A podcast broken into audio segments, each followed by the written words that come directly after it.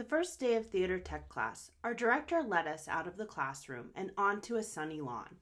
She strung a rope between two trees eight feet high. She then told us to all go over the rope using only ourselves. The class giggled nervously. Was she joking? Several girls crossed their arms and sat down. No one wanted to be physically picked up by one of their peers. How embarrassing. Our teacher just stood silently, hands in pockets, waiting for us to begin our assignment. The first to go over was the smallest girl, a cheerleader. Next, a few boys stood on each other's backs and jumped, rolling into balls as they landed. The boys formed a catching pyramid, and a few brave girls were handed over the rope. Then it was Craig's turn. He was new. Craig was really cool. He had just moved from LA and had been on a TV show. Craig was also really large. The class decided the strongest people would have to team lift Craig. We surrounded him from all sides and put our hands under him, creating a human stretcher, chanting, light as a feather, stiff as a board. We lifted him up and over the rope. The students on the other side came together with outstretched arms, and he crowd surfed down to the ground.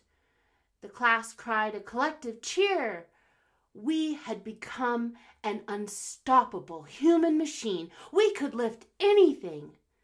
The remaining students were quickly tossed over.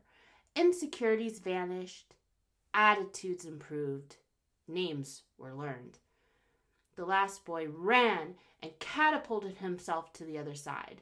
The momentum of the entire class was behind him. From that day on, the students who had been over the rope said hello to one another in the halls. A bond had been made, an obstacle had been conquered, and every person involved could feel it. Misery Ridge is sort of like that. Gaining 1,000 vertical feet and three quarters of a mile, it is an obstacle that reaps incredible benefits when overcome. Once a year, my friends and I like to meet there. Together, we solidify our friendship through synchronized sweat and lung burn. We ascend the trail, silent except for our pounding breath. Sweat comes suddenly as we climb. Calves burn on dozens of wooden steps, and then it is over. We pause to take ruddy faced pictures drunk on endorphins.